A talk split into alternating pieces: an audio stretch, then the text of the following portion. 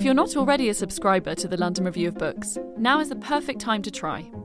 Sign up for just £5 a month and treat yourself to some of the world's best writing from Europe's leading magazine of culture and ideas. Subscribe now while you're listening to this podcast at lrb.me forward slash now. That's lrb.me forward slash now. Welcome to the London Review Bookshop. Welcome everyone, obviously, to this very, very special event uh, uh, at the London Review Bookshop. Um, as always, huge thanks to everyone here for making uh, these events possible. Um, it's absolutely the shop where the events keep on giving. I'll tell you some uh, more that are coming up at the end of the evening. Um, but we're here, of course, for a very, very special reason to celebrate, to mark, to remember the extraordinary life and work of Derek Jarman on the 20th anniversary day of his death back in 1994. Um, as none of you, of course, need any reminding, um, there is a major season of events unfolding across the city. Um, at the BFI South Bank, uh, a complete retrospective of his work. Um, at King's Cultural Institute, a major gallery show looking at his relationship to the river, to the River Thames, and his lives along the river. Um, and of course, other singular events uh, unfolding across the year. But uh, it's a very, very great pleasure tonight to be celebrating the facsimile uh, reissue of his first book um, and his only book uh, of poetry, A Finger in the Fish's Mouth, which was published uh, in the early 70s. We'll hear much more about it very shortly. And then went underground in a profound way, not least, I think, because, and again, I'm not the best qualified to say, but because Derek himself took against it and managed to remove most of the copies from circulation. However, I think four copies survive um, two of which Keith has, one of which Tony has, one of which the British Library possess. And it was that last copy that Sophie Mayer, um, sitting to my right, found uh, and alerted me to um, last year and said, How extraordinary is this? We, we have this collection of poetry by Derek that um, probably most of us here never knew about, never read. Um, wouldn't it be fantastic to bring it back into the world? Um, and of course, from that idea, from that great idea, um, we are now here. And there are many people, of course, to thank on that journey from idea to publication, not least um, Will Shutes and Jess Chandler of the Dalston based extraordinary new publisher Test Centre, who have been reclaiming work on all possible fronts as well as publishing new ones, uh, new editions, new volumes, new magazines, new tapes, new albums, um, for a couple of years now. But are particularly to be noted in this context because they not only know what it is, but they also love poetry and these are young people who enjoy poetry. I say this as a person rapidly approaching the other end of the age spectrum, um, and it's a great pleasure to be speaking to Will and Jess uh, on a regular basis about poetry, um, lines that don't meet the edge of the page, and and we are celebrating poetry tonight, Derek's poetry, in a facsimile edition that they have produced uh, to an extraordinary uh, level of achievement with their wonderful designers. Matt, I think one of them is here tonight, uh, who have taken on the original book, which was not in uh, the best of states, and have uh, translated it, transformed it into its wonderful original, of course, edition made new. So, enormous thanks to Test Centre, thanks to Sophie, of course, um, for enabling that and for alerting us to uh, its existence in this sort of generational hand on. But the book would not have been possible, of course, without the very, very kind, generous, and gracious support of Keith Collins, who, of course, needs no introduction. Uh, to any of you here um, who has uh, given it uh, its blessing and seen it off into the world, and to Tony Peake, of course, uh, Derek's biographer. Uh, and we're also very pleased to, to, announce tonight, in fact, that um, Tony's uh, out of print um, biography, the definitive biography of Derek Jarman, is now back in digital print uh, as of today. It was launched today um, with Little Brown. So you can go to the Little Brown website or other websites uh, where digital books are sold, uh, and you can find um, Tony's complete uh, biography. So do uh, pursue that. I urge you to, to track down that remarkable book. So many, many thanks to everyone here, and of course to our very special guest in the middle of our uh, podium here this evening, Ali Smith, who needs absolutely no introduction to any of you, of course. Um, one of our very, very finest novelists, uh, short story writers, writers full stop, but crucially in this role tonight, I think one of our very, very most important advocates, um, activists around the word, um, and uh, celebration of, of, writers often obscured or overlooked, um, and uh, her defence and advocacy of those writers has been of paramount importance over the last few years. So, enormous pleasure to welcome Ali as well um, tonight. We're going to uh, go through uh, from, from, from the front, if you like, and, and, just take different perspectives on what this work means to us, um, how we think about it in, in light of Derek's own life and work in the larger culture. And then we're going to, as some of you already know, because you've been uh, uh, planted in the audience, we're going to um, spread the good news um, and read the entire collection. We've got some poems we're going to read from the front here, um, and then we're going to uh, take a microphone and a copy of the book out, and we're going to read. They're, they're very short poems, but we'd like to read the whole collection in the second part. Wow. There are five unclaimed poems which we've left open for people who'd like to claim once you've got into the spirit of it. I hope that they will go.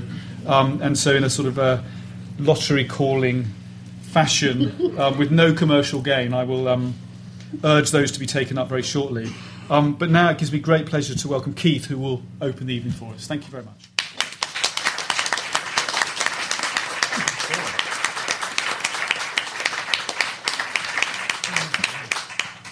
Hello, can everyone hear me? Okay. Um, I looked after Derek for the last seven years of his life, and when I first moved in with him, I went through his bookshelves, seeing what he'd read. And in the middle, hidden between two books, is a tiny, thin silver line. And I pulled it out and said, Derek Jarman, A Finger in the Fish What's this? And Derek said, Oh, don't read that. It's puerile nonsense. Put it away. And I, I obeyed. I didn't read it. I didn't touch it. And uh, that was that. Years and years later, down in Prospect Cottage, a poet arrived called Honor Moore. And she said, I've heard of this book called A Finger in the Fish's Mouth. I believe you've got a copy. I'd like to see it. And she flicked through it and said, Oh, this is wonderful. But I'd still not read it. And now, a few short months ago, at a meeting at King's College, Sophie Mayer, sitting two, three away from me, said, uh, There's this fantastic text of Derek's. We could think about republishing it. I'm Derek's executor, and part of my job is to um, make sure his estate is run in the way he would like. And I went, oh, no. Derek thought that was puerile nonsense. I still hadn't read it. And um, kind of poo pooed her. Um, very sorry.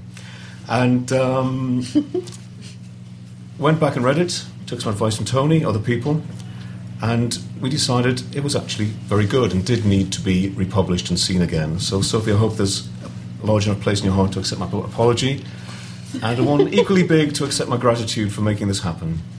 There's two other people I'd like to thank, a few other people actually, Will and Jess and everyone at Test Centre for making this happen really quickly. And their attention to detail is only matched by how much fun it has been to work with them. It's been great. Endless emails, the tiniest little full stop and where the carriage return to go, they've just been perfect with that.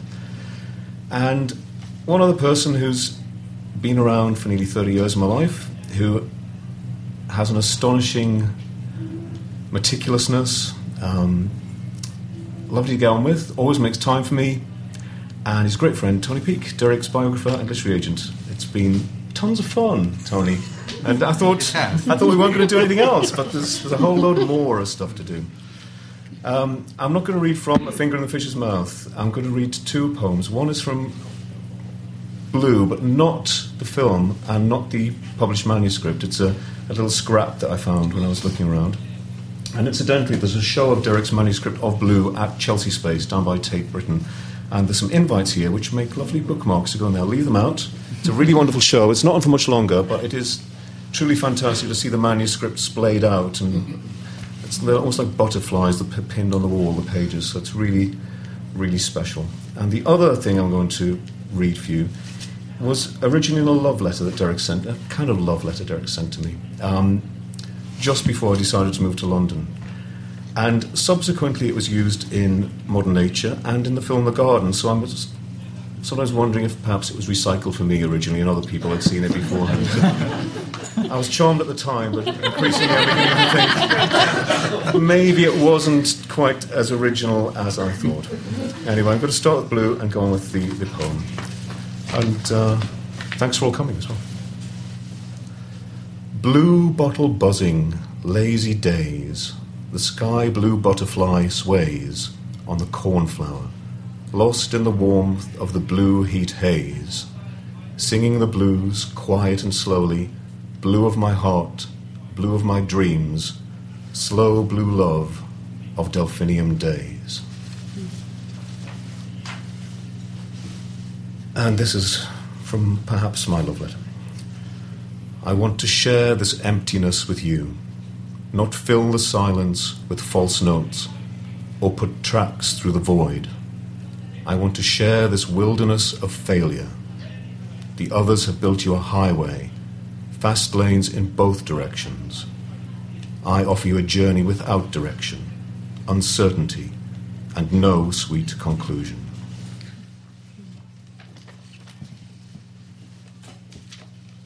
Thank you very much indeed, Keith. And now it's a great pleasure to welcome Tony Peake.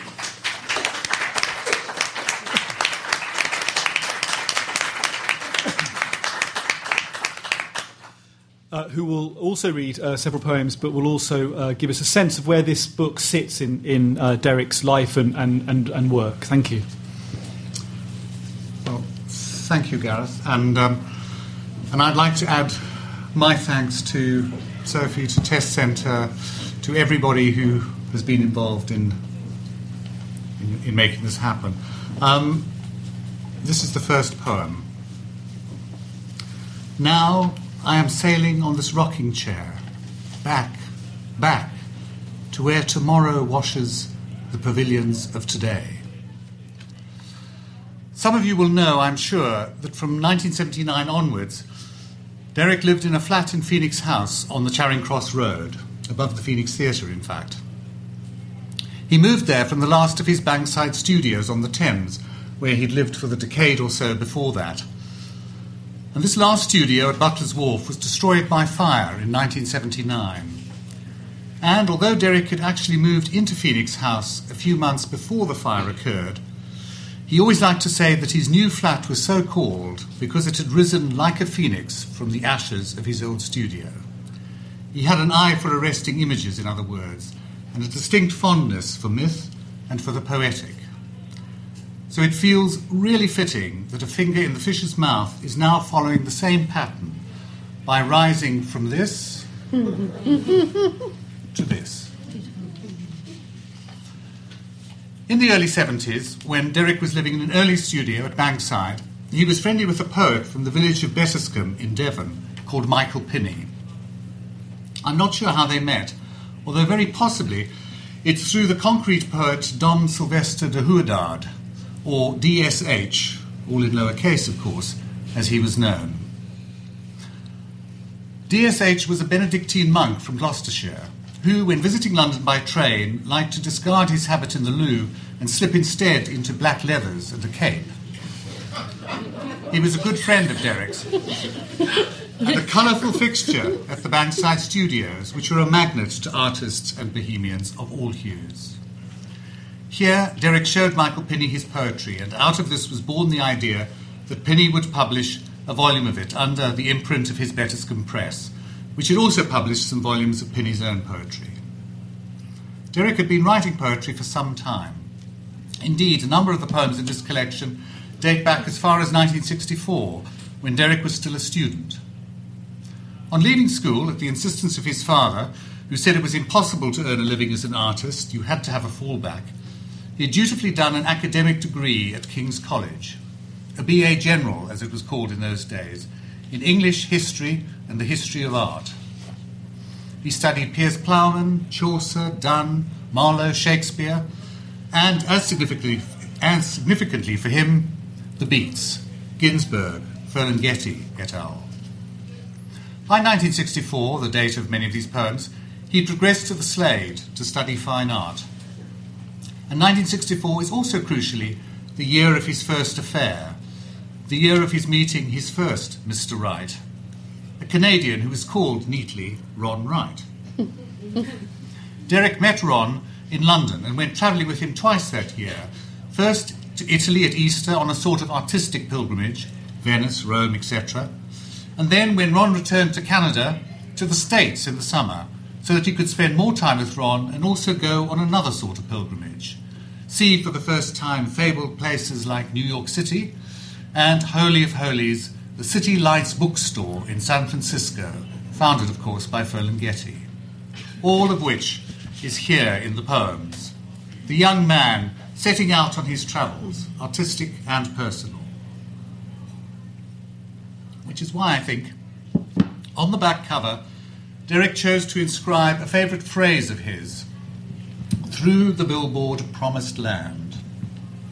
The phrase is from a surreal and picaresque adventure he first wrote at around this time. The adventure features a single superhighway along which a cast of colourful characters, think leather clad DSH, travel through a place called the Billboard Promised Land towards a city called Movie Town. It's a place which, while modelled to an extent on the real world, America was obviously a billboard promised land to Derek, is primarily a place of the imagination, a place where Derek could trace and follow his own interests. In fact, he once said of the piece to DSH, This is, by the way, autobiographical, although deeply buried. So with the poems here, albeit obliquely at times, the poet's prime subject is his young self, and the poems are significant signposts to his development, both as a man and as an artist. And then there are the illustrations. These also tell us something about Derek. They are all postcards of his, a nod perhaps to his school, Canford, and his first artistic mentor, his art master there, Robin Noscoe. The isolated art shack at the far end of the school grounds was where Derek felt happiest, most in his element and most fulfilled.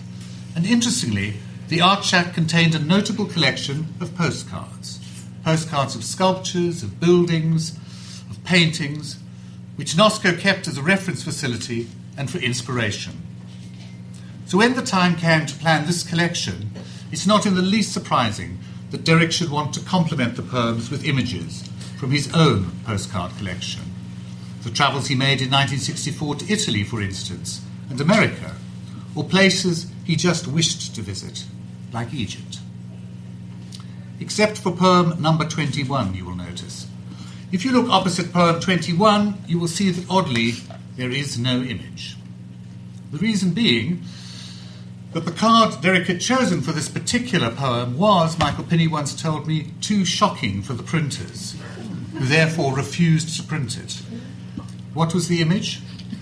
That of a priest, apparently, engaged in some sort of sexual activity with a nun.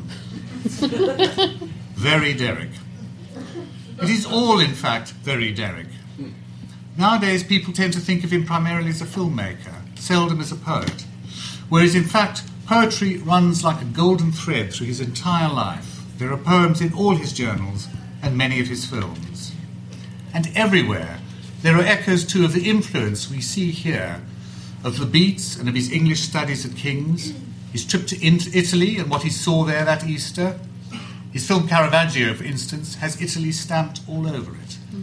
Or take The Tempest for Shakespeare, Edward II for Marlowe, or Jubilee for Elizabethan England generally and John Dee, and where we also encounter a certain Borgia Ginz, the media mogul, who first appears as a character in Guess What? Through the billboard Promised Land. Or, if we look at the postcard of the pyramids, which is opposite the final poem, this, as well as the postcard of a garden at Luxor that features elsewhere in the collection, Derek would also use as backdrops in his, the earliest of his Super 8 films, which he started making in and around the Bankside studio at more or less the same time as Finger was first published. And for those of you who are at all familiar with his notebooks and his way of working, you will know that he always liked to mix images with words, making a collage of them. And I'd, uh, I'd just add to what um, Gareth said and, and Keith about um, the Almost Bliss exhibition and Pandemonium at King's, um, and indeed at the BFI on the mezzanine as part of the retrospective. There are examples of the notebooks there, and if you haven't seen them, I would urge you to go along and you'll see immediately what I mean about this mix of, of words and image.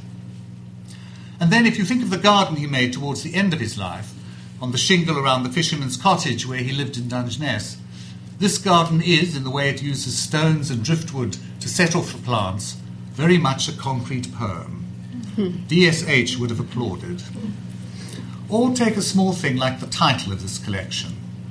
Why is it grammatically incorrect? Why no apostrophe? No one knows. And it could, of course, have been corrected in this new edition. We did wonder. Although it wouldn't then have been a facsimile edition. Or as true, perhaps, to Derek's spirit. I'm not sure how best to say this without giving the wrong impression, but once he had done something, rather than worry over whether it was right in every detail, he preferred to move on to the next thing. There was too much to say and do to ever waste time over small matters like an apostrophe. Unless, of course, the lack of apostrophe means something that I'm missing, which is also possible, since there is a strong hermetic strain in Derek's work. Small things frequently have hidden meanings. So, in the end, it all feeds into who and what Derek was. Just as he once said to DSH that Through the Billboard Promised Land was autobiographical, although deeply buried, so too with pretty much everything he did. When he came to make Blue, his final film, which is of course without image, just a screen of Yves Klein blue, and a soundtrack of his journal full of poetry, as he writes about going blind, he said to James Mackay, the film's producer, that he had at last come clean, so to speak. All his films, he said, had been about himself, just not obviously so. With Blue, there was no pretense. Much the same, I think, can be said of this, his first and only poetry collection. In its original form, it was quietly published, to say the least. Pinney battled to get it into shops, and nowadays, as we've heard, there are just a handful of copies left. So it's really wonderful that we can celebrate its re emergence with a launch like this. And I'd like to say a final thanks to everyone at the LRB bookshop and to all of you too, most particularly, for coming tonight and helping send a finger in the fish's mouth, still without apostrophe, on its 21st century way.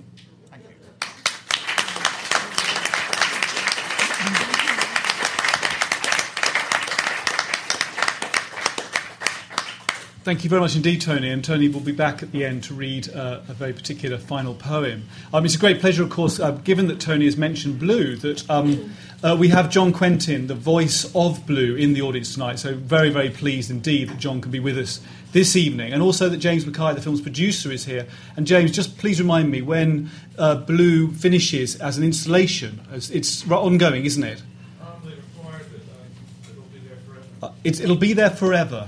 Where, where is it? Where is it? It's in Tate. Um, it's in the on the fourth floor of uh, Tate Modern, um, just past the uh, Mondrian, I think. just past the Mondrian. It'll be there forever. It's not often that I get a chance to say that.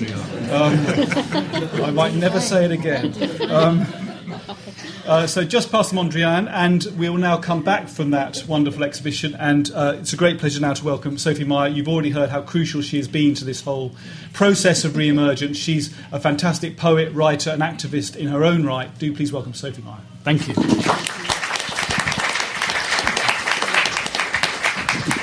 Um, and I also want to start by saying thank you, not least to Keith, who promised not to be horrified and stunned when I literally went down on my knees to him in a boardroom in King's College and begged him uh, to allow this to come back into print and, and for his support for this project and for Tony's support as well. And as, as they both said, working with Test Centre has been absolute bliss. I only wish they could publish every book of poetry that I work on, but we can talk about that afterwards. um, and I also want to say thank you to Gareth, who's keeping very quiet about his part in this. Um, Gareth is the mover, shaker, fixer, the node of, of the network of so many of the artistic events that happen uh, not only in London but around the country. And without his passion for this project and his passion, particularly for the nexus of film and poetry, this book would not be here. And I just want to really embarrass him by saying how essential he was. Um, and he's asked me to talk about the relationship between film and poetry uh, in British cinema, about which I can say, here it is and now you can all go. Um, I uh, found this book when I was writing an essay uh, called Cinema, Cinema Mon Amour about the extremely tangential relationship between film and poetry uh, in the UK, um, which goes Margaret Tait. And then, as far as I, I knew, it stopped, and Tony Harrison working in the other direction. And for those of you who haven't discovered Margaret Tait, self published poet, filmmaker, fantastic, talk to Ali about her afterwards. Um, and there's a there's a great resonance between Tait's and, and Jarman's work. Um, and I thought, I know I'll, I'll read I'll look at you know the, the screenplay for Angelic Conversation. I'll look at the screenplay for War Requiem and see how Jarman was using poetic text by William Shakespeare and Benjamin Britten. And I just looked up Derek Jarman on the New British Library catalogue to see what books I could get. And up popped this book called A Finger in the Fish's Mouth, and I thought I've never heard of this before. So I ordered it up, and it arrived in a state somewhat worse than this, tied together with a ribbon, with the cover falling off. And I didn't realise how lucky I was. That's the only copy in a deposit library in Britain. Um, so this is also a story uh, about libraries, as my, my relationship with Jarman's work has been from discovering his books in my local library, which had some marvellously secret queer librarians who were stocking our suburban library with copies of Modern Nature and kicking against the pricks and bless them, um, to working on Edward II uh, in part of my first year in my degree at the University of Cambridge and ordering the script. Uh, for Edward II to be told I had to have permission because it was in the King's Censors pornography room. to which my supervisor said, marvellous! Um, so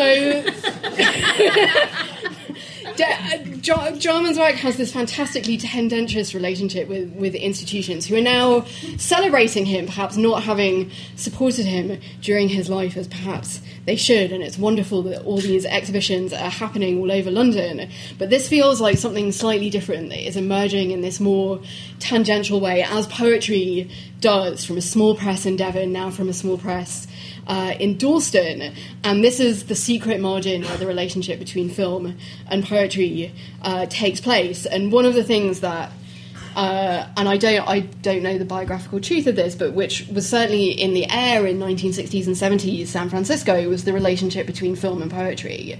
So Ginsberg acted in a number of films, most famously Pull My Daisy, and a number of the other poets in San Francisco, such as Robert Duncan, were very involved in film and committed to it. And there's a wonderful book by Daniel Kane called We Saw the Light about these fascinating relationships between film and avant garde poetry in America. And when I asked Daniel, so is there anything similar in Britain? He said no. so, really, this is, I can't stress the uniqueness of this enough. And um, as part of the new queer cinema, Jarman's films were part of this tiny, incredibly precious group of filmmakers who cared about poetry. So Isaac Julien, who made the incendiary documentary Looking for Langston about Langston Hughes. So incendiary that Hughes' family banned him from using Hughes's poems on the soundtrack when it was shown uh, in in the States. And Sally Potter, who made the film of Orlando, and also Yes, uh, a film entirely written in iambic pentameter. Um, of course, inspired, I think, by the example of Powell and Pressburger and their their work with the Canterbury Tales. So there's this tiny, secret, joyous uh, thread that is at once in this desiring relationship with what America has and we don't, and at the same time saying, no highways, no fast lane, we're going to do this our own way. And there's definitely something about the meeting point of film and poetry that upsets people in this country. I don't know what it is. Gareth might.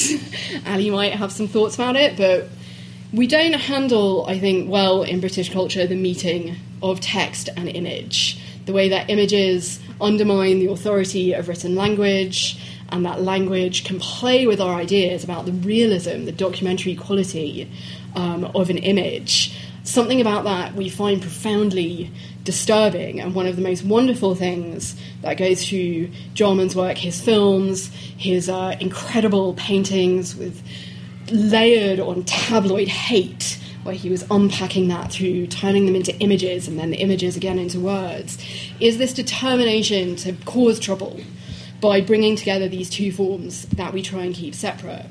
And I'm going to give an example of that by reading poem six, which has opposite it, and I think we have to talk about the images opposite the poems, a postcard of Chief Sans Rock, who toured with Buffalo Bill's Wild West. When I first saw this, I thought, oh, it's just been sucked into this sort of terrible appropriation um, and commodification. But um, the date, uh, Fargo 64, it's just after the occupation of Alcatraz by the American Indian movement. And I think you'll hear in the poem a sense of what's shifting in America, these new civil rights that are emerging, and how people are starting to question old, racist, homophobic, and sexist truths in Derek's own oblique way. So this is Fargo 64. In a rouged Oldsmobile, the begum of flowering chintzes wreathed for a crucifixion, marigolds and columbine, asphodel and eglantine, all flowers non seasonal, paved the true way with silver dollars and roundabouts, for Jesus is right. In the Midwest rodeo of the mind, the Begum of flowering chintzes takes care of emergency exits and decorates her air conditioned land with sweet eglantine, primrose, and columbine in green pastures. For Jesus is right. On Bland Sunday, she has piously donated space for this machine to help the maimed minds of Fargo find rest peppermint nickel a time, others only a dime. For Jesus is right. Let her be translated to the heavenly automat for good deeds. May the skies be filled with flowers, and the clouds below yards of fine cotton. Thank you. Thank you very much indeed.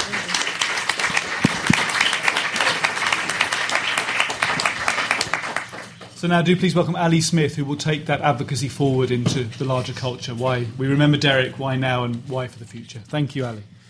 Okay. Uh, I'm going to speak really briefly.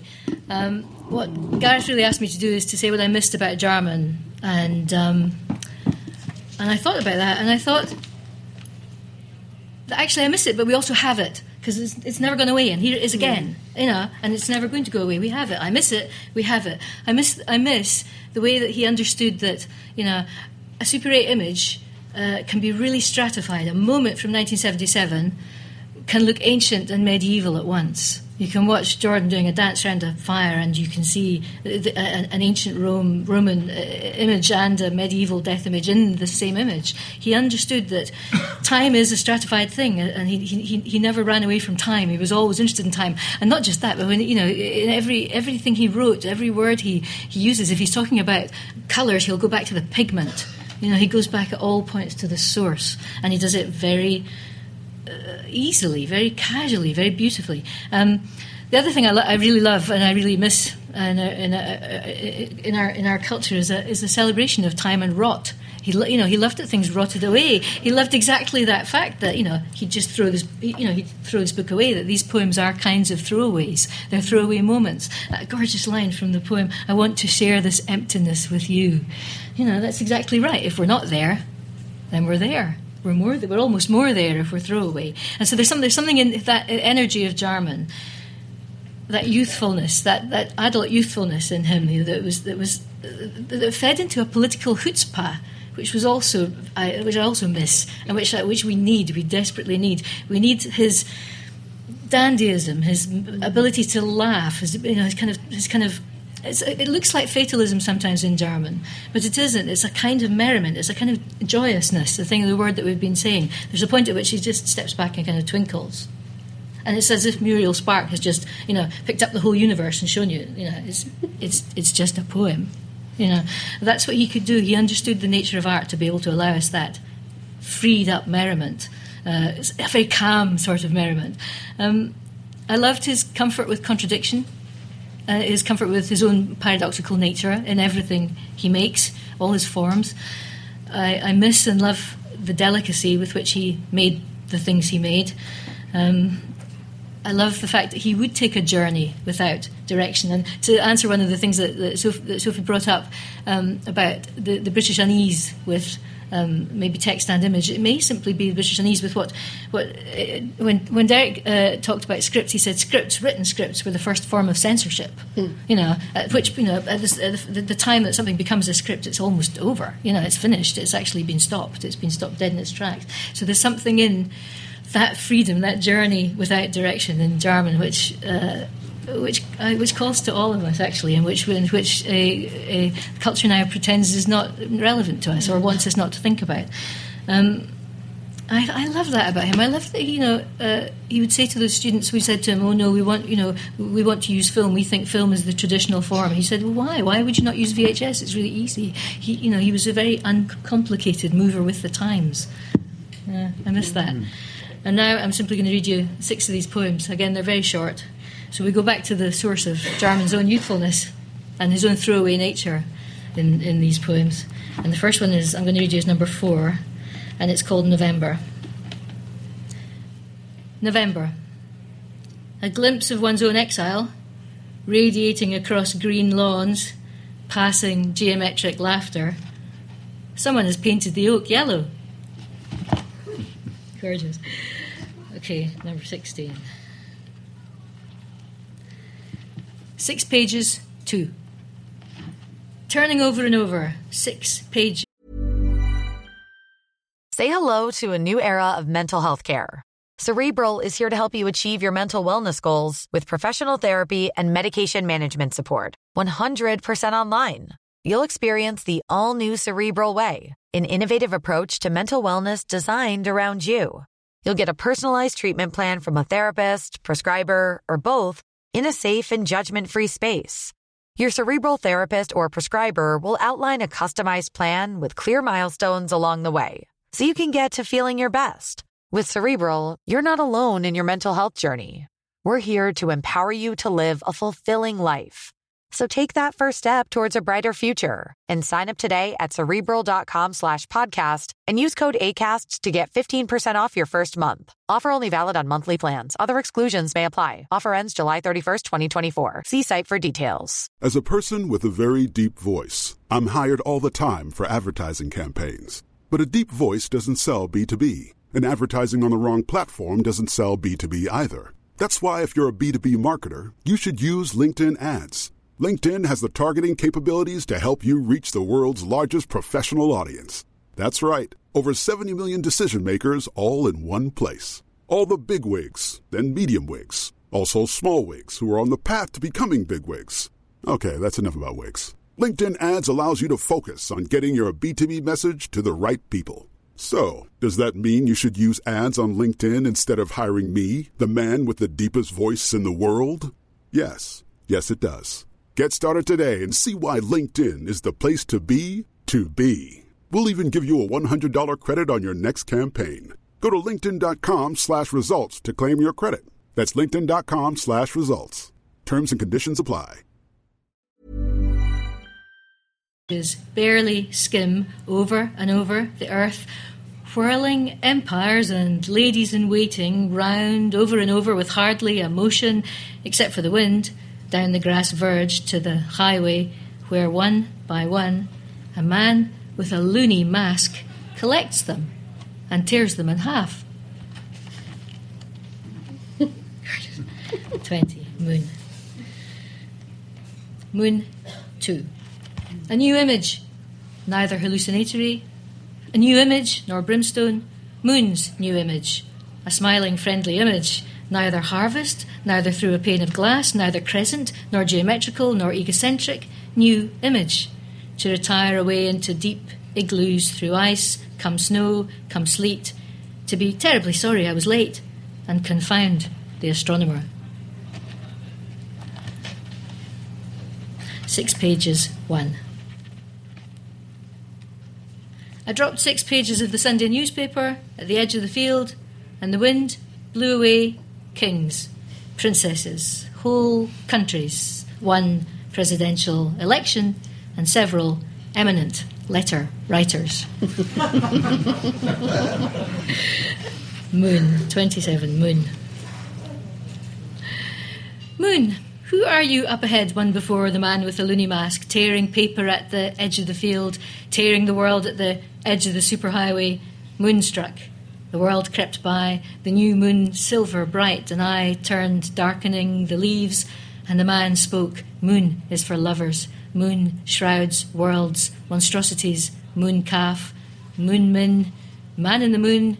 Moon is for ripe goddess, so Claire de la Lune, bearing stone effigies, once in a blue moon, moon's purse, moon's moth, moony, Moon is Mr. Massey's vision of the future. Moon skates between elms, telegraph poles, and chimney pots in the mansions of the moon, the man with the loony mask, tearing the paper at the edge of the field, tearing the world at the edge of the superhighway. Moonstruck. And finally, poem one. In the common silence of the world, the white poppies of my love are dancing.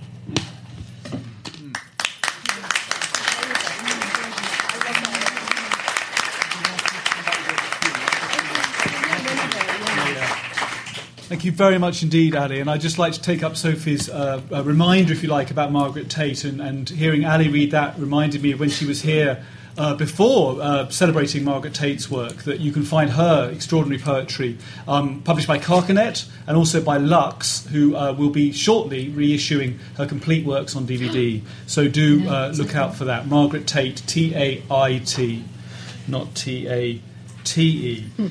So we now come to the uh, exploratory part of the evening, where we open out to uh, spontaneous readings in the spirit of collaboration, the family of creativity that Derek was so exemplary at making and nurturing. Um, I've got several people, of course, as I've said already, um, have volunteered. I use that word advisedly um, to read some of the poems, but there, as I say, there are still five poems unclaimed, and it would be lovely to read the whole collection. They are very, very short, as you've as you've gathered. Um, I'd like to I'd like to start with um, with Stanley, if I could. Um, poem fourteen. Um, Stanley at the back, Claire. I think you'll find um, a tall man. Um, Where are you? Poem fourteen, and if you could, if, you, if each person just wouldn't mind, just in their own words, just describing the image on the other side of the page, just so we have a sense of what we're looking at. I'll get the book. That'll be helpful. Sorry, everyone. I did, of course, ask why we're all here tonight. Do you beg your everyone pardon. to learn these by heart. That's already unravelling. I was concentrating on the microphone. There you go. Okay. So do please just, just in your own words, just, just briefly describe the, the image, if you Uh, could. Gareth, what page number? What number? It's the poem number, not the page number. Sorry. Poem 14. Thank you. Poem 3. Now I am sailing on this rocking chair to where tomorrow washes the pavilions of today along a still straight, treeless road. Thank you very much. Could you just, just tell us what the image is? Rock climbers. rock, rock climbers. Thank you. So as you'll see already, Derek's playing with titling here. Poem three is on is number fourteen, and so on. Um, so could I now ask um, James Norton, please, to read his poem, which I think I'm right in saying is uh, number five. Thank you.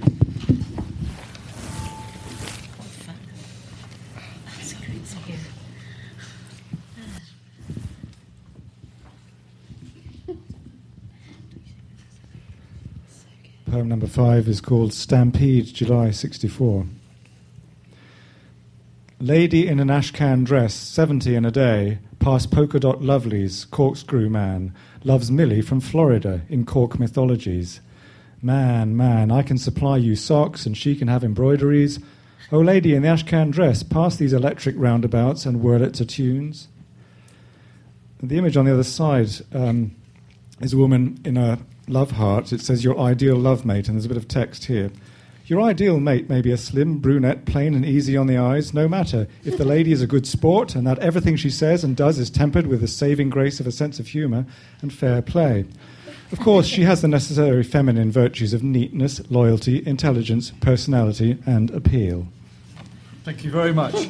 Um, could I ask Will Will Shutes, uh, co-publisher of Test Centre, to read number eighteen, please? Thank you.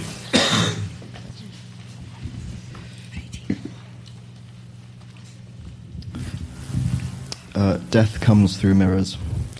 Death comes through mirrors is a blind man with a violin collecting grudging offerings. I ask you, is the hat full yet? And you reply, consider the fiery red cherubims in the blue sky, or those empty cavernous spaces where the image scatters on the silver. No, his hat is empty. He is a young man with violets in his eyes. He is blind and sings. Um, the image is um, a dance hall with uh, well-dressed gentlemen and, um, and ladies uh, in old-fashioned attire and a grandfather clock in the background. Thank you very much. I'm going to bring the bring it back to the desk just briefly. If I could ask Sophie to read poem 12, please, and then we'll go to Deborah at the front, Claire, for poem 15. But Sophie now with num- poem 12. Thank you. And um, I, the poem that Will just read has a fantastic reference to the work of Jean Cocteau in it, Death Comes Through Mirrors. And um, I should have said that there is also this other European tradition of filmmaker poets, uh, which consisted of Jean Cocteau and Pier Paolo Pasolini. So I don't know what's particularly queer about this as well, this um, fantastic relationship between images uh, and text. Um, and now we're going to travel from Cocteau's France to Italy uh, and Venice, April 64, which has a delightful postcard of two lovers, one in a very neo realist white high, high heels, looking at a crescent moon uh, over some water with a as Ali's pointed out, huge bollard uh, immediately uh, erected in front of her. Venice, April 1964. Cosmati Plan. Thanks to Michelin guidebooks of this canaletto to the sea. From our island ghetto and its paternal warehouses, we could see the rain drifting in from the dead Adriatic, a bridge particularly favoured by the sunset. Even the Americans were absent, with the whole stage set for a perfect holiday awash, and the wind whispering, She is sinking at last, she is sinking. Hear the ghosts of doges with wet feet planning a secret counterattack with two saints and illustrations by Bellini. An envoy to Canute and to Leonardo at Milan for practical advice, watching the important preparation with Damask for this year's resurrection in a drowning city, dreaming of a Kodak summer and an important seduction by a young girl of a languid soldier with lightning behind the houses. Thank you. And Deborah, please. Thank you very much. The images of uh, New York World Fair, 1939, the Hall of Medicine and Public Health. And the poem's title is Freedom's a Drug That's Bought and Sold. In Prince of Wales Drive, Freedom, sir, freedom, sir. And he answered, Marigolds for malice, and freedom's a philosophical point. And she only said, sixty ish and quietly, Freedom can give you freedom. I knew a titled gentleman. Are you a titled gentleman? And he said, How can I help you? Freedom, sir, freedom. And walked down Prince of Wales Drive. Mm, Thank you. Could we now go to James Mackay, just here, um, with, po- with poem 17, and James, the producer. Oh, have I? Sorry, I'm sorry, James. Let's sorry. Let's go to 17, if you don't mind. Thank you very much. Uh, sure. I'll just uh, have a quick look at this. Um, there's a Russian postcard of a lake. It's Greek. Napoli one, isn't it? There's a Rush postcard, or it might be Greek. Greek. It's got no. It looks like It's acrylic Greek. It's script. Greek. Definitely Can Greek. you hear me? It's, it's all Greek to us at the hold it. front. I'll hold it. It's Greek. Uh, it looks like it's a, it's a lake with some uh, sailing boats on it and some people promenading, taken from the balcony of um, a, a villa or a hotel. But the poem's called Mykonos. Now the fishing boats are back in the harbour. The wind is again on the beaches. Thank you very, very much. And I'd like to open it up to to one of the um, one of the unclaimed poems. Now we have five unclaimed poems. Would anyone like to to, to claim a poem? Because we have. It's so fun. We, they're very, very short. It's a lot of fun, and we have a gentleman here. Thank you. Could you please read poem ten?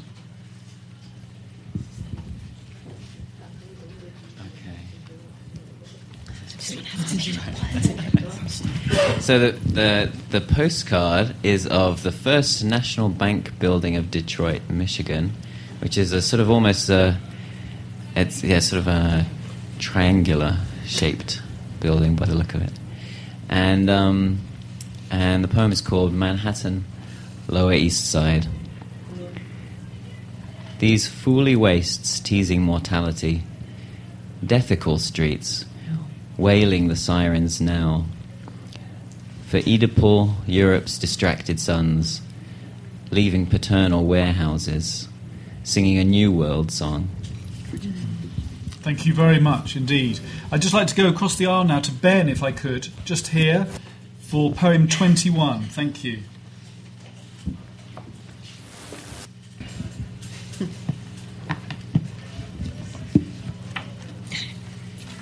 Um, and so, if you may remember, um, 21 was the poem uh, without a postcard. And so, I'm looking not at an image, but um, at what could be what was an etching which has been scratched out, um, which I guess could be a symbol for the censorship. And the poem is called Christmas 64. The three magi passed through here today on their way to another Nazareth, amongst the freeways, well kept, and the flags were all flying. And there were leaders in the foremost newspapers, and someone had donated a tree, and a national holiday was declared Surbiton, or was it Slough? the doorways of the shit hotels were open, but someone had lost the baby. Thank you very much, Ben. And if you just pass it just two, two rows behind to Tom for poem 19. Thank you very much.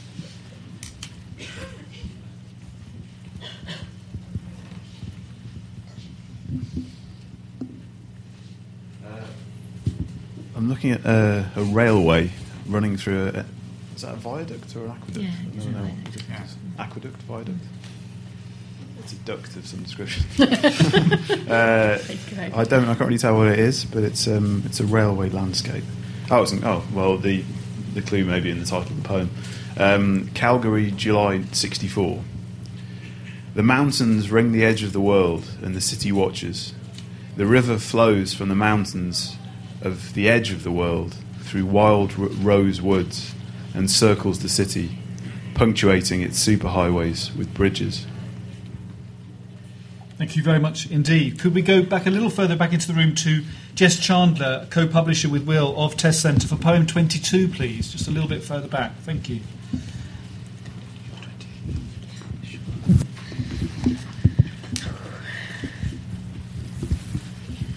Just like to remind you, of course, there's still four poems unclaimed, and we're not leaving until they're read. uh, it's, it's as simple as that. Um, the image here is of mountains. Um, yeah, I'm not sure what more I can say. Um, Mark Rothko's Dawn. By the time the dawn had shrunken, after the time of coupling and uncoupling, and the rapture among the sofas, by the time the night had shrunken with a small protest, and the skies had come stars in the universal orgasm, after the trees had wept, their leaves amongst the skyscrapers, lamenting the transience of billboards. After the phallus had fallen in the still sta- sad stasis, and the milkman had broken the silence. By the time the nights had shrunken, and the shadows were streaked with silver, in the holy miraculous interval, the sky reached forth vermilion fingers, and quietly extinguished the light bulbs. Thank you very much. We're going to come back to uh, Sophie now for the longest poem in the collection, number 28. Um, the image is a pre Raphaelite painting of a woman sta- either standing by or reclining on a flowery bank. So think sort of Titania. Words written without any stopping.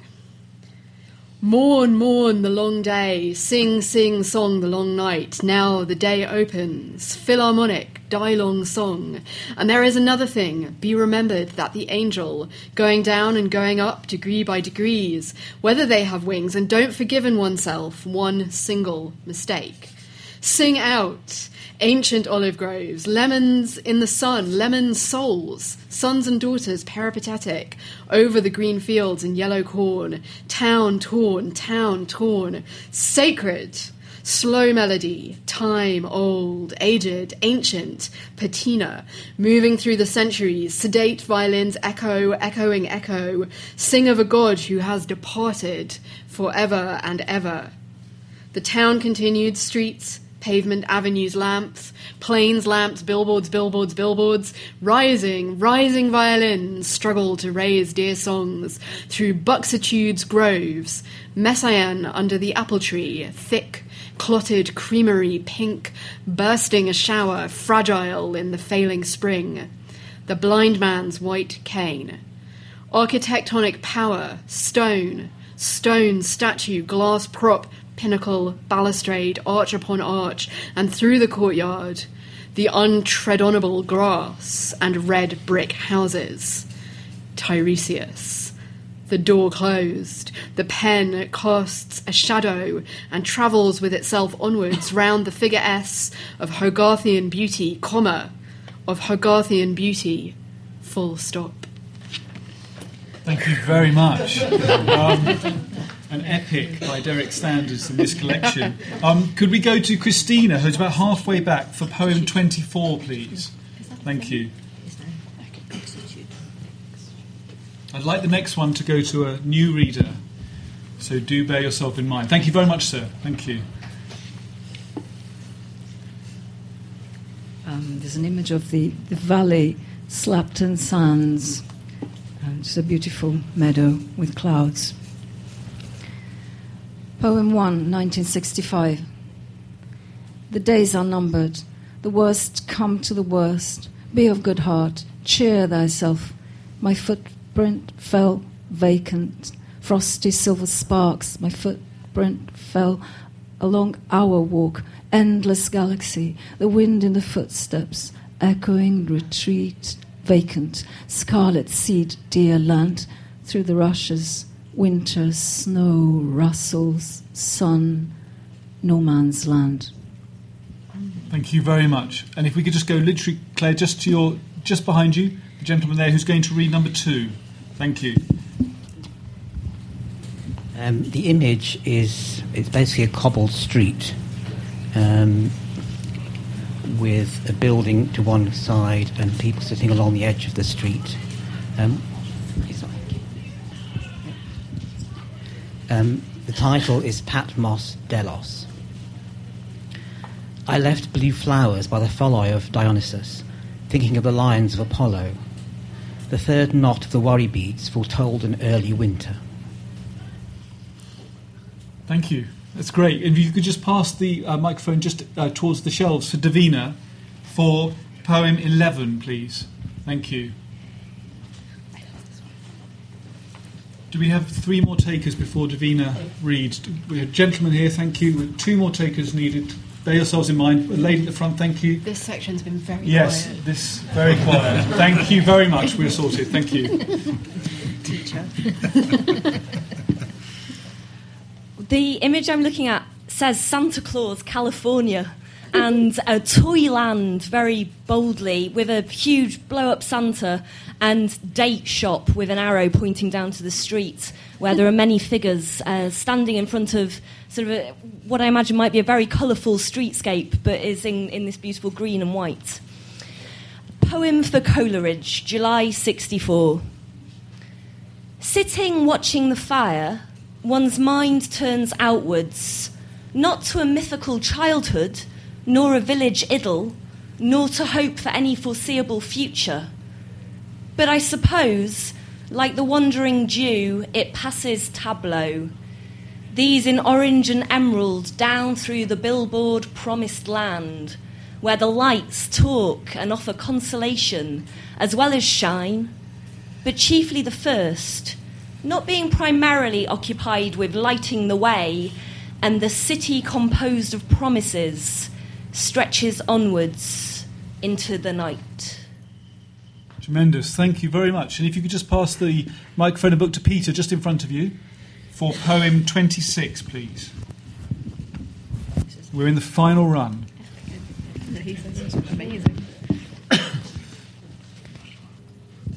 Um, the image is I, I don't recognize it. It's a, it's a, some sort of fountain with a, with a sphere in the middle of it, and I, I can't quite read the.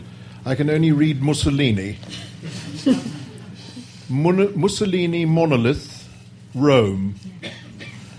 Um, so I guess it's um, a piece of fascist architecture from from Mussolini's time and in Rome. Poem five. The days are numbered. Our love framed and glazed reflects shadows, diverts the mind, erases harbored thoughts, erases anchored days, waiting. And now the dandelion clock has stopped. Thank you very much indeed, Peter. If you could just pass just back a couple of rows, Claire, to Stephen for poem 29.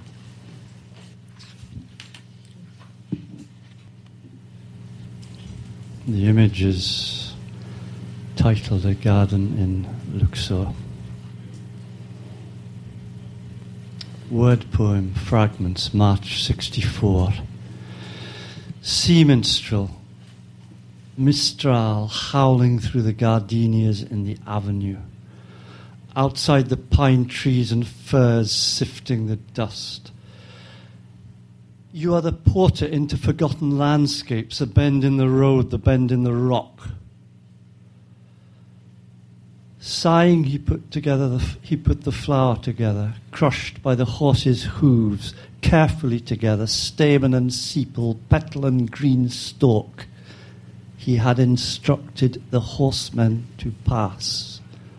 The wall was crumbling, roses blown, sown, blown by the wind, the wind howling through the dwindling mountains. Here the courtyard is tiled, and the tiles are blue from majolica and what would Cezanne have said of the blues and the lapping stacked stones thrown and hollowed by the wind. Thank you, Stephen. If we could go to Lauren at the back for uh, number 13, please.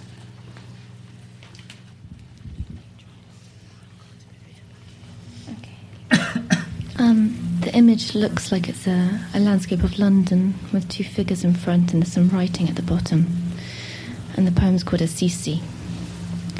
At Assisi, then, there's a dive to commemorate Francis, who charmed the birds three stories high, with a soprano singing Ave Maria vibrato in the basement, decorated by a host of Italian primitives of cribs and popes, and a dame called Clara, who he never touched, whose place is the other side of the town. Thank you very much indeed, Lauren. Could we now pass the book to John, one of the shop's very fine booksellers, if he's still available? Just before he reads that, I'd just like to read poem three, which is accompanied by an image of a, a seafront postcard, very resonant given the recent activities in this country. Rough sea at Hove Lake. Hove Lake? Hoy Lake? Hoy Lake. But the, Hoy Lake. Rough sea at Hoy Lake. Um, we should say, of course, for those of you who haven't seen the book yet, all these images have been washed in green, and that is um, very distinct. That was in the original publication, of course, and you'll find a very um, passionate and enthusiastic response to that if you go online to the great Sebald WordPress uh, literary blog, where Terry Pitts in Cedar Rapids, Iowa, one of the internet's great readers, has already celebrated this book with the first posting in response to it. Uh, that's sebald.wordpress. From Gypsy, March 1, 66. I had a dream through the mirror of the morning. I walk where the image scatters on the silver, laps and ebbs in pools monotonously. I had a dream in the dawn light, the clouds reflecting the fire of the billboard promised land, stalking the violet sky, floating the highways of delight to new storms, tears, tears, tears always floating above the houses down each street, caught momentarily between rows of poplars, a flying scarlet apotheosis, ascending the skies, now two, or at this corner three, float by in the dawn. And now John with poem eight. Thank you.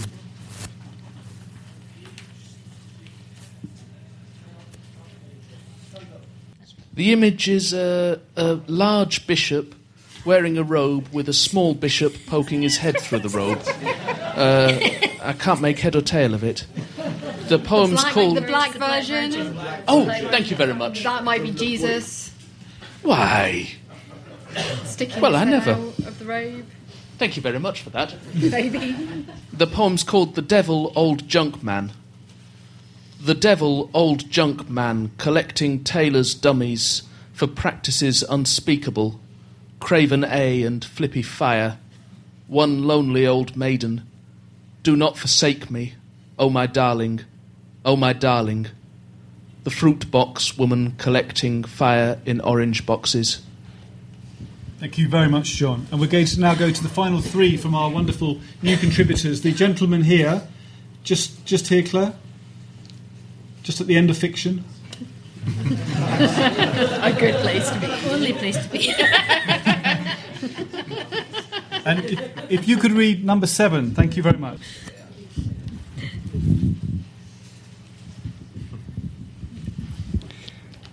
Okay, um, the image is of the Lincoln Memorial in Washington, D.C. And the title is Writ on the Presidio SF. Old age with two white sticks, tapping her way to Tuesday afternoon, tapping her way with many pauses over the Golden Gate to her final destination, united with the firm green keep of the grass, lawns of eternal rest. Thank you very much. And we'll come to the kind contributor at the front here for poem 31, please. Just before Thank our, you. our last poem. Okay. This this could be Hyde Park, it's got a wide. It, it's very baroque kind of steps, and there's a statue that looks like Peter Pan in the background. It's called a Victorian poem. White balloons in August fall, translucent under copper domes, down through the cool sea light, smoothing green glass in greener stones. Then in the lime tree counterpane, the patchwork of one summer isis, my love and I can sit alone and whisper our solilo- soliloquies. Thank you very much. And just to the final poem from here, from the floor, just in the corner here. Um, number nine, please. Thank you. So the image is of reigning sovereigns and principal royal personages of the day. There's lots of very fine ladies and gentlemen. so the poem's called Poem 4 to Rembrandt.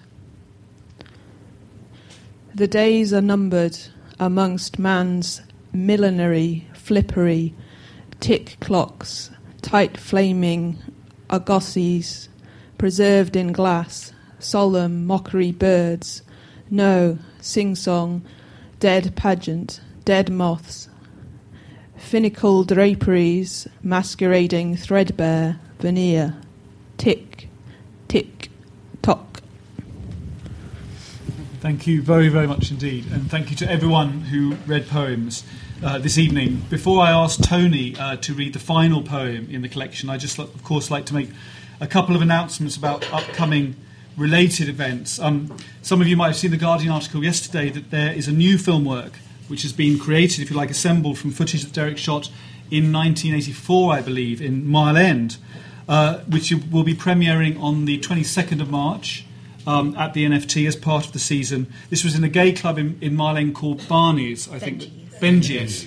And um, this is footage that's never been seen by anyone except Ron Peck, I think, pretty much. Um, Derek was working on one of his films and, and gathering this material, but it's never been uh, seen publicly before. So that's the 22nd of March. You'll find a very good piece by Philip Hoare in yesterday's Independent. Philip delivered a, a, a keynote as part of the uh, Chelsea uh, Valentine's Day event uh, last Friday, which will soon be online um, in audio form. Uh, so do uh, uh, listen out for that. Jarman2014.org is the website covering all the events um, unfolding this year. Um, Keith, of course, has mentioned the Chelsea show. Do see that and do take a flyer um, from here. There's a very particular screening, of course, as part of this whole retrospective programme, which is at the BFI IMAX, where Blue will be shown on the 7th of April, which is quite an extraordinary idea, but it's, it's, it's, it's all official. It's going to happen at 7 o'clock on the 7th of April. So you want to see a very large amount of Blue, um, then do go there uh, and find, find, your, find your seat. Um, there, of course, are many other events, as I said at the beginning, here at the London Review Bookshop, and, and thanks, um, as previously, to everyone to Claire, to David, to Gail, to John, to Charlie, Megan, Terry, and everyone at the LRB shop for making these events possible. Uh, a week on Friday, at the 28th, um, there's a sense of direction, uh, a, a, journey through pilgrimage with Christian Lawrence and Gideon Lewis Kraus and Sheila Heti. Of course, Derek did not lack a sense of direction, so there's a hand over there. Um, we then go into the Wolf's Mouth, which perhaps, again, is something Derek did a few times with financiers, um, with Adam Foulds and Andrew Motion on the 12th of March. On the 19th of March, we bring poetry back into the mix with a Carcanet reunion. And on the 3rd of April, we walk the woods and the water with Nick Hunt and Artemis Cooper. So that's just in the next few weeks, and of course, many more to follow through the year. If you go to the, um, the completely new relaunched LRB shop website, you'll find, uh, in relation to this event, um, exclusive pieces. We're very, very pleased indeed that Keith made two new sound pieces for this event, which are online at the website. And Sophie very kindly read some poems as well in the shop. Um, so do please find those online as well. Um, thank you, of course, all very much for coming. This is absolutely an evening of celebration, as I'm sure you will agree, to remember and to mark this extraordinary life and work of Derek Jarman. So I hope you'll join us after we finish now in raising a glass to Derek and, and his extraordinary achievements in so many areas. Um, but now it gives me great pleasure to ask Tony Peake to close with the final poem. Thank you. So the image for this one is, is the one I showed you of the pyramids at Giza, um, which is there as a backdrop in quite in some of the Super 8s. Um, the poem is called Poem 7 Farewell. We have dissected and proven our loss through the small hours. We have awaited new forms in Italy and invented rose gardens. In the billboard promised land, the highways have come to nothing, have arrived at neither the end nor the beginning. Now, in these our letters, we are building a marble monument to cover a grave.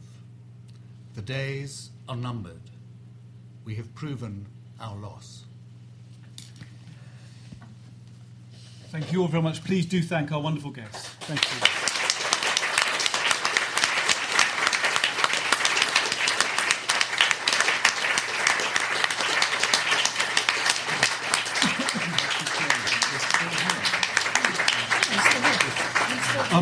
Just before we close, I would like to say, of course, the book is launched tonight. It's exclusively available here and through the Test Centre website and has three editions in addition to its own facsimile uh, reappearance. A wonderful opening essay by Sophie Mayer and two equally wonderful afterwards by Keith and Tony, which add to the uh, experience of the reading. So do please browse the uh, bookstore now and have a drink in memory of Derek. Thank you very much.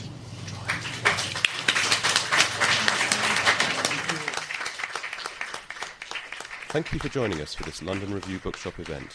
For more, visit our website at www.londonreviewbookshop.co.uk or search for the London Review Bookshop on iTunes.